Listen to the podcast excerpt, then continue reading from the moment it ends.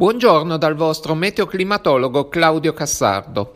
Questa volta la pillola la vorrei dedicare a una mia iniziativa, a cui ho pensato in realtà da parecchio tempo e che sono riuscito a realizzare di recente. L'idea di fondo è che ormai da diverso tempo si parla sempre di più di clima, di cambiamenti climatici, ma anche di emergenze di crisi climatica. Però le conoscenze scientifiche sul sistema climatico terrestre e sugli stessi cambiamenti climatici in realtà sono limitate, frammentarie e spesso solo gli addetti ai lavori sono in grado di parlarne con cognizione di causa e soprattutto di decifrare subito le informazioni corrette da quelle sbagliate o insignificanti e anche di scoprire e contrastare le tante bufale e le fake news che ogni giorno si diffondono a macchia d'olio sui media e tramite i social. Quando si parla di questi problemi, la risposta ideale è, che occorrerebbe fare un'opera di acculturazione sull'argomento, in modo che questo contribuisca a far diffondere la consapevolezza della serietà della situazione in cui stiamo vivendo. Personalmente da anni mi occupo di divulgazione scientifica. Nei confronti dei più piccoli cerco di stimolare l'interesse per la scienza in generale e per la meteorologia in particolare, spesso con degli esperimenti talora semplici ma di effetto. A ragazzi e adulti cerco invece di spiegare in parole semplici come decifrare le informazioni nella marea di numeri, grafici e discorsi oggi presenti, concentrandomi sull'oggettività delle misure contrapposta alla soggettività delle sensazioni e partendo dalle informazioni di base, in modo da non perdersi nei dettagli. E nella mia esperienza ho notato che questo metodo funziona abbastanza bene e soprattutto piace. E quindi mi sono detto, perché non ripetere questa esperienza di divulgazione anche tra gli studenti universitari? L'anno scorso fu un anno di prova in cui valutai la risposta di un piccolo gruppo di studenti che seguì le mie ore in un corso in realtà misto e tutto online per via del Covid. E quindi considero quello di quest'anno come il vero debutto di questo corso. L'ho voluto intitolare in modo abbastanza semplice. Si intitola Clima e cambiamenti climatici, perché questi sono gli argomenti di cui parlerò a chi è rivolto? Il corso, che è offerto dal Dipartimento di Fisica dell'Università di Torino, di cui faccio parte, è rivolto a tutti gli studenti universitari, ma direi soprattutto a coloro che non studiano le cosiddette scienze dure, categoria che quindi comprende anche le scienze sociali, quelle umanistiche e poi ovviamente anche quelle il cui bagaglio di conoscenze di fisica e di matematica è meno forte. Infatti l'approfondimento degli argomenti in questo nuovo corso è stato pensato proprio per risultare comprensibile anche a chi non ha un background scientifico profondo o addirittura non ne ha affatto. Uno degli scopi del corso è proprio quello di rendersi conto di come ci si approccia a una disciplina scientifica complessa, quale certamente è quella delle scienze del clima. Sottolineo il plurale scienze perché il clima richiede un approccio multidisciplinare in cui matematica e fisica sono sicuramente materie molto importanti, ma da sole non bastano.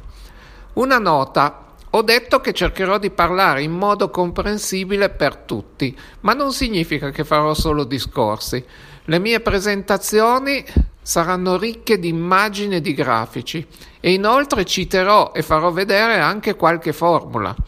Tanti si spaventano a vedere formule o grafici complessi, ma io vorrei provare a spiegarli, a spiegare il loro significato recondito, senza entrare nel formalismo matematico, perché vorrei che al termine di questo ciclo di lezioni anche chi non è abituato a maneggiare formule o grafici capisca che cosa si nasconde dietro agli andamenti o ai numeri.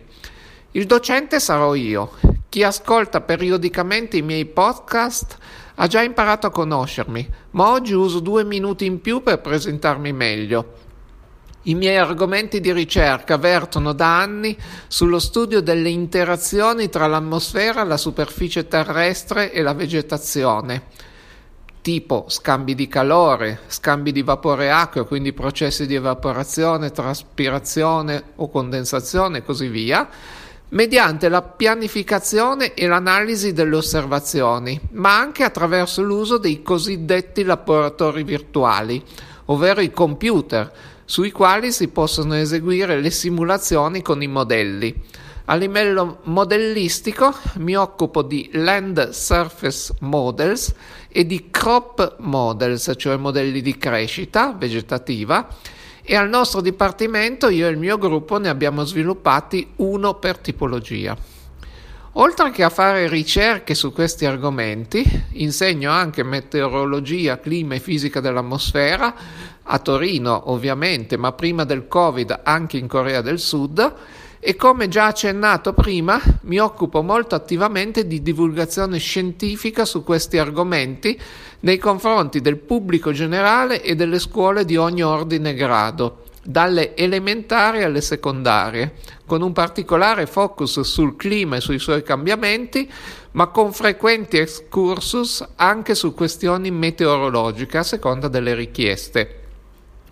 Tornando al corso, l'idea iniziale è stata quella di fare in modo che il corso fosse appetibile per tutti gli studenti e questo è il motivo per cui lo pubblicizzo in ogni modo possibile.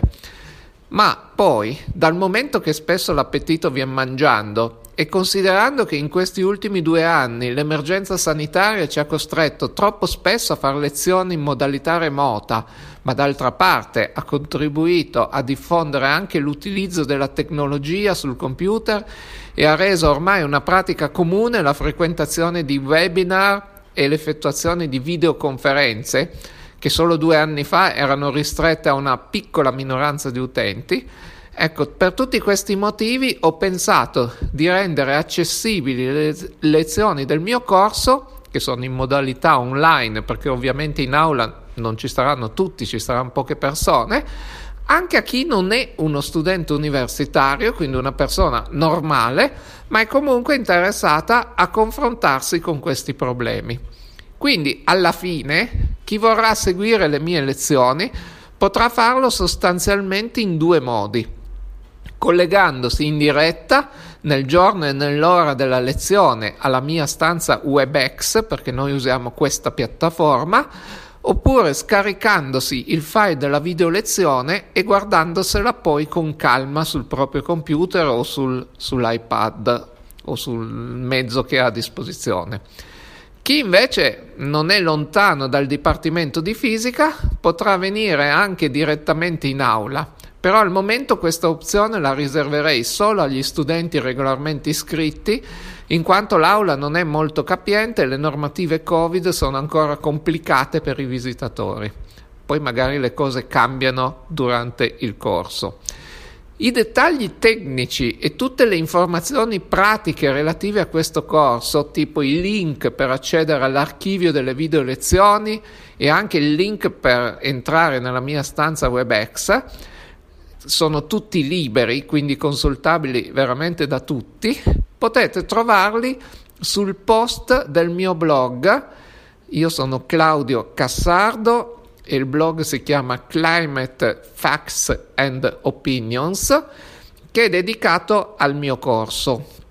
Oppure sui principali social networks tipo Facebook, LinkedIn, Instagram, in cui mi trovate sempre con il mio nome e cognome.